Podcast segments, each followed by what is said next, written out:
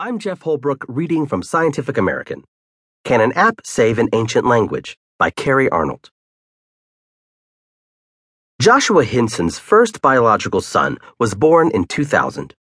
His son's birth marked the start of the sixth generation that would grow up speaking English instead of Chickasaw, which was the primary language his ancestors had spoken for hundreds of years.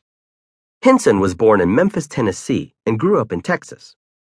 Other than a small